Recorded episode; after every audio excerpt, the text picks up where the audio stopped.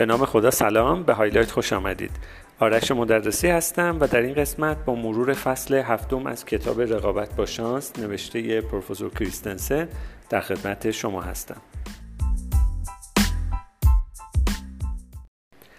فصل هفتم این کتاب در مورد یک پارچگی روندهای داخل سازمان هست با کارهای مشتری نیازهای مشتری.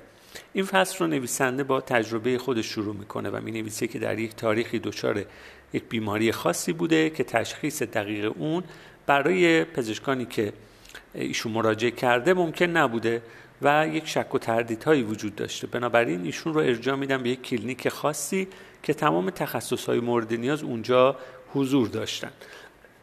و وقتی که ایشون مراجعه می‌کنه در اولین مواجهه متوجه میشه که این کلینیک با اینکه کلینیک تخصصی هست که شاید شبیه بهش خیلی زیاده در سطح کشور و اتفاقا خیلی هم قدیمی نیست و شاید خیلی هم معروف نبوده اما یک تفاوت خیلی اساسی داره و اون اینکه تمام فرایندهای داخل این سازمان طوری طراحی شده که از اضطراب و استرس بیمار کم کنه. مثلا یک مورد اشاره کردم به اینکه به محض ورود و پذیرش یک نفر میشه مسئول شما میشه دستیار شما. و شما دیگه نیازی نیست که نگران هیچ کدام از اجزای مربوط به فرایند درمانتون باشید. از جمله اینکه مثلا در چه تاریخی چه ساعتی مثلا فلان عکس برداری انجام بشه فلان آزمایش و نمونه برداری انجام بشه. یا در چه تاریخ و چه ساعتی کدام متخصص بیاد و معاینه بکنه و یا مثلا برنامه های مربوط به بیمه یا بیمه تکمیلی به اصطلاح خودمون چطور قرار پیش بره چجوری پرونده تشکیل بدیم تکمیل کنیم کجا مراجعه بکنیم؟ خواهیم کنم کم و بیش ما هممون تجربه مراجعه به بیمارستان یا برای خودمون یا از نزدیکانمون رو داشتیم و همیشه دیدیم که یکی دو نفر همراه بیمار باید همیشه باشند و بودو بودو پرونده رو از اینجا بگیر اونجا ببر پذیرش کن نمی‌دونم حسابداری ببر. دکتر که اومد کدوم دکتر قراره بیاد ببرش آزمایشگاه عکس برداری و فلان. میگه این کلینیک بر اساس کارهای مشتریش یک پارچه شده بود. یعنی تمام نیازهایی که یک بیمار از مراجعه به بیمارستان داره اینجا پیش بینی شده بود و براشون فرایند طراحی شده بود. دقیقا مشخص بود که برای این نیاز چه کارهایی باید انجام بشه و چه کسانی چطور مسئول اون هستند. مسئله ای که می‌خوان اینجا هایلایت کنم و به ما بگن این هست که هرچند محصولات رو میشه کپی کرد اما فرایندهایی که یک پارچه شده حول محور نیازها و کارهای مشتری چون باعث تجربه های استثنایی میشن نمی‌شود اینها رو کپی کرد. خب رو همین مثال میشه اینو بحث کرد. ببینید مثلا تخصص های پزشکی که داخل اون کلینیک هستن جاهای دیگر هم هست. یعنی اینطور نیست که پزشکان اون کلینیک قطعا و حتما بهترین پزشکان هستن متخصص ترین با سوادترین با تجربه ترین نه اینطور نیست. یک کلینیک کاملا متوسط با افرادی که تخصص مشابهشون همه جا در کلینیک های متعدد در بیمارستان های متعدد وجود دارند تجهیزات و دستگاه ها هم همینطوره. یعنی این کلینیک جزو اونهایی نیست که آخرین مدل از تجهیزات و دستگاه ها رو داشته باشه خیلی پیشرفته باشه نه. همون فرایندهای مثلا آزمایش و تشخیص و نمونه برداری و همون دستگاه ها و چه بسا حتی یه چند پله پایین تر از مثلا تخصصی ترین بیمارستان ها و کلینیک ها در این کلینیک وجود داره. اما مسئله اینه که این شخص به عنوان یک بیمار وقتی مراجعه می‌کنه به این کلینیک در حین روند درمانش تجربه خاص و استثنایی داره. که وقتی میاد و چند سال ازش میگذره مثلا این رو در کتابش میاره یا شاید برای چند نفر تعریف کرده. خب ببینیم آیا اونجا مثلا مساحتش زیاد بوده یا عرض کردم مثلا تخصص بهترین تخصص های کشور رو جمع کردن یا پیشرفته ترین تجهیزات رو. نه ببینید اینها مؤثر هستند. بودن اینها قطعا می‌تونه مؤثر باشه و فرایند رو تسهیل بکنه فرایند رو جذابتر بکنه. اما در اصل استراتژی طراحی این فرایند هاست. خب ما بحث طراحی رو همه جا داریم. طراحی محصول طراحی سرویس یا خدمات طراحی business حتی. یه بار راجع به چند بار یعنی صحبت کردیم تو این پادکست هایلایت. طراحی فرایند هم جزو این هاست. میگن که اگر شما ساختار سازمانیتون رو و فرایندهای داخل اون رو طوری طراحی بکنید که حول محور نیازهای مشتری باشه. یعنی همه اونها رو پیش بینی بکنید و حول اونها طراحی بکنید در نهایت منجر به تجربه هایی خواهد شد در مشتریتون که مشابهش سخته کپی کردنش سخته و اون تبدیل میشه به مزیت رقابتی اصلی شما.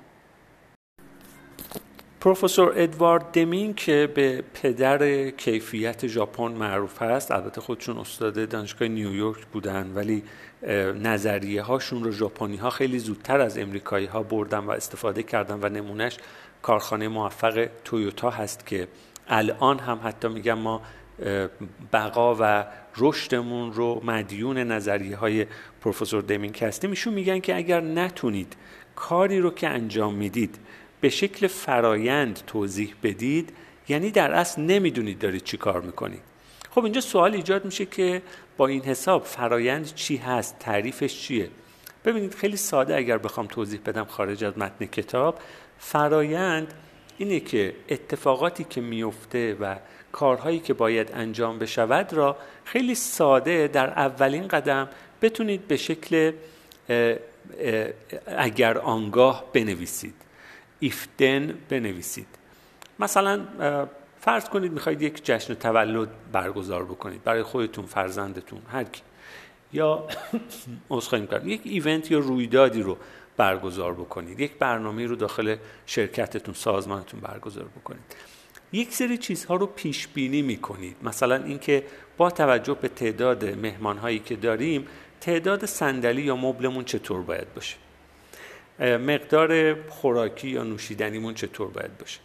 مثلا با توجه به طول مدت رویداد مثلا دو ساعت هست شیش ساعت هست یک روزه دو روزه برنامه هامون چیا هستن و ترتیب و توالی اینها چیه؟ بین برنامه ها قرار چه اتفاقی بیفته؟ مثلا تو آنترکت ها چه اتفاقی میفته؟ شما دارید پیش بینی می‌کنید برای چی؟ برای اینکه یک اون چه که می‌خواید اتفاق بیفته به بهترین شکل اتفاق بیفته. یعنی مثلا اگر دارید برای یک رویدادی مثل یک کنفرانس یا همایش پیش بینی می‌کنید می‌خواید مثلا اون تعداد مقاله یا ارائه ای که هست اون تعداد ورکشاپی که هست ارائه بشن و به بهترین نحو مطالبش منتقل بشه به مخاطب. و اگر قرار هست که یک اتفاق خاصی باشه مثل یک جشن تولد یا همایشی که انتظار دارید بقیه دوباره دنبالش باشن سال بعد فصل بعد دوباره پیگیرش باشن و ثبت نام کنن. بیان باید در نهایت دنبال این باشه که یک تجربه استثنایی رقم بزنید. یعنی ترتیب و توالی برنامه هاتون و اتفاقاتی که اونجا میفته یه مثال ساده هم از تجربه خودم بگم. خب من خیلی علاقه من بودم در زمان دانشجویی. همش تو این تیم های برگزاری کنفرانس و همایش باشم دیگه طوری شده بود که اواخر کانفرنس من من می‌گفتم مرد کنفرانس به من می‌گفتم خیلی علاقه داشتم و خب چون علاقه داشتم میگشتم و جاهای دیگه می‌رفتم خودم کنفرانس ها رو شرکت می‌کردم. یه سری نکاتی رو مثلا یاد می‌گرفتم ناخداگاه یعنی اونها رو هم استفاده می‌کردم. تو یکی از کنفرانس ها که بین المللی هم بود ما جزو برگزار کننده ها بودیم در دانشگاه خودمون همه چی خیلی عالی بود. در آخرین لحظه من متوجه شدم که ما قرار هست یک تعداد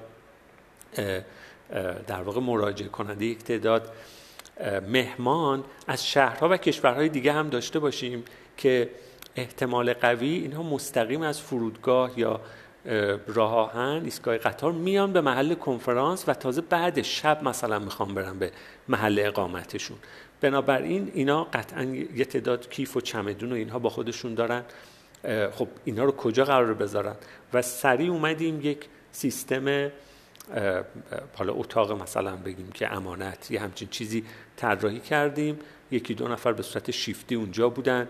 یه سری تگ هایی رو برای کیف هاشون اینها که خب الان عادیه ولی برای ده 15 سال پیش شاید تو هر کنفرانسی اینطور نبود و این برای خود من جالب بود که اون لحظه مثلا به یادمون افتاد و کلی تشکر کردم مهمونامون اون موقع در اون تاریخ که خیلی خیال ما رو راحت کردید. ما خیلی یا مثلا دیده شده که در بعضی ایونت ها یک سالن اتاق مخصوص برای اسموکینگ رون مثلا تعریف می‌کنن برای کسایی که می‌خوان سیگار بکشن.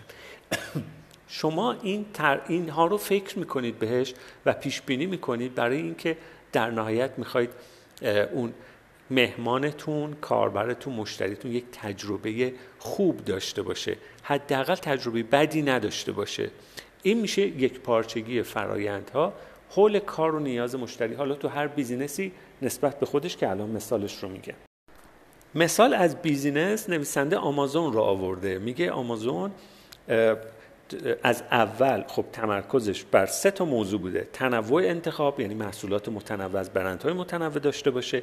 قیمتهای پایین که خب خیلی یعنی بالای 99 درصد کالاهاشو تضمین قیمت بهتون میده که جای دیگه ارزونتر ندارن قطعا. و ارسال سری. روی این ارسال سری میگه آمازون فرایندهاش رو به قدری درست چیده که اومده تمرکزش رو رو زمان تحویل مشتری گذاشته نه زمان ارسال. مثلا رو بعضی کالاها تو بعضی کشورها می نویسه که اگر این کالا رو تا دو ساعت و 20 دقیقه دیگه مثلا سفارش بدید دوشنبه دستتونه. چقدر این می‌تونه جذاب باشه؟ در حالی که مثلا ما تو نمونه های مشابه تو کشورمون می‌بینیم که مثلا توی تاریخ حتی میان بازه دریافت و بیشترش هم می‌کنن. یعنی من خودم تجربه داشتم. اومدم مثلا خرید سبد خریدم و انجام دادم. خواستم سبد خرید رو کامل کردم. بعد اومدم پرداخت بکنم. بازه دریافت رو که زدم خب معمولا روز می‌زنیم دیگه. مثلا فلان روز. دیدم که یهو یک هفته نوشته. مثلا از این تاریخ تا اون تاریخ. خب این نشون میده که یه جایی کار میلنگه. کجایی کار میلنگه؟ گفتن که تو سازمان ها ما یه جمله کلیدی داره این فصل. یعنی به نظر من عبارت طلایی فصل اینجاست که میگه اون چه که اندازه گیری می شود انجام می شود و در نتیجه بهتر می شود یعنی چی؟ یعنی ما خب تو سازمان های معیارها پارامترهایی هست که اندازه می‌گیره که مثلا فروش موفق بوده یا نه اچ آر موفق بوده یا نه. این کمیت ها رو میان مثلا دیگه متخصصین خودشون با فرمول هایی که دارن عدد گذاری می‌کنن و بعد اینها رو آخر فصل آخر سال اندازه گیری می‌کنن. میگه شما دیدید که سازمانی واحد مخصوص این داشته باشه که تمرکزش روی این باشه که ما چقدر تونستیم کار مشتری رو خوب را بندازیم. یعنی کسی مسئول درک کار و نیاز مشتری نیست. اینکه مشتری چرا ما رو انتخاب کرده چرا اومده از ما داره سرویس می‌گیره کالا رو از ما داره خرید می‌کنه و آیا تونستیم کاری که به عهده ما بوده درست انجام بدیم؟ یعنی مشتری رو خیالش رو راحت بکنیم؟ مثلا ما میگیم که دانش آموزی موفق تره که مثلا نمرش 20 باشه 19 باشه 18 باشه. با یه نمره داریم اندازه می‌گیریم. بنابراین به بچه داریم القا می‌کنیم که شما کافی این نمره رو بگیری. چطور قرار این نمره رو بگیری؟ دیده نشده. فرایند طول ترم که چطور درس خوندی؟ دیده نشده نمره نمی‌گیره. بنابراین کافی من سر جلسه امتحان انقدر باهوش و زیرک و مکار باشم که بتونم به هر نحوی به اون چند تا سوال جواب بدم. به هر نحوی و به این به هر نحوی سیستم آموزش رو کلا میریزه به هم. اهداف آموزش رو کلا میریزه به هم و نتیجه میشه همینی که حالا می‌بینیم. در هر حال میگه اگر می‌خواید ببینید که سازمانتون چقدر همراستا و همسو هست با کار و نیاز مشتری ببینید مثلا چقدر در زمان مشتری صرف جویی می‌کنید.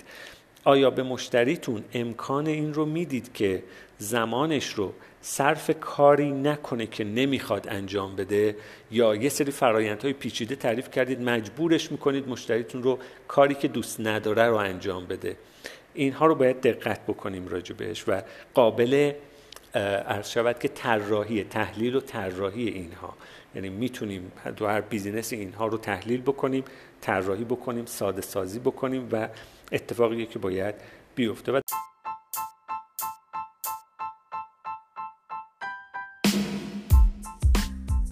در نهایت یک نکته طلایی از این داستان فرایندها این می‌تونه باشه که میگن تمرکز بر کارایی خیلی ساده تره تا تمرکز بر اثر بخشی.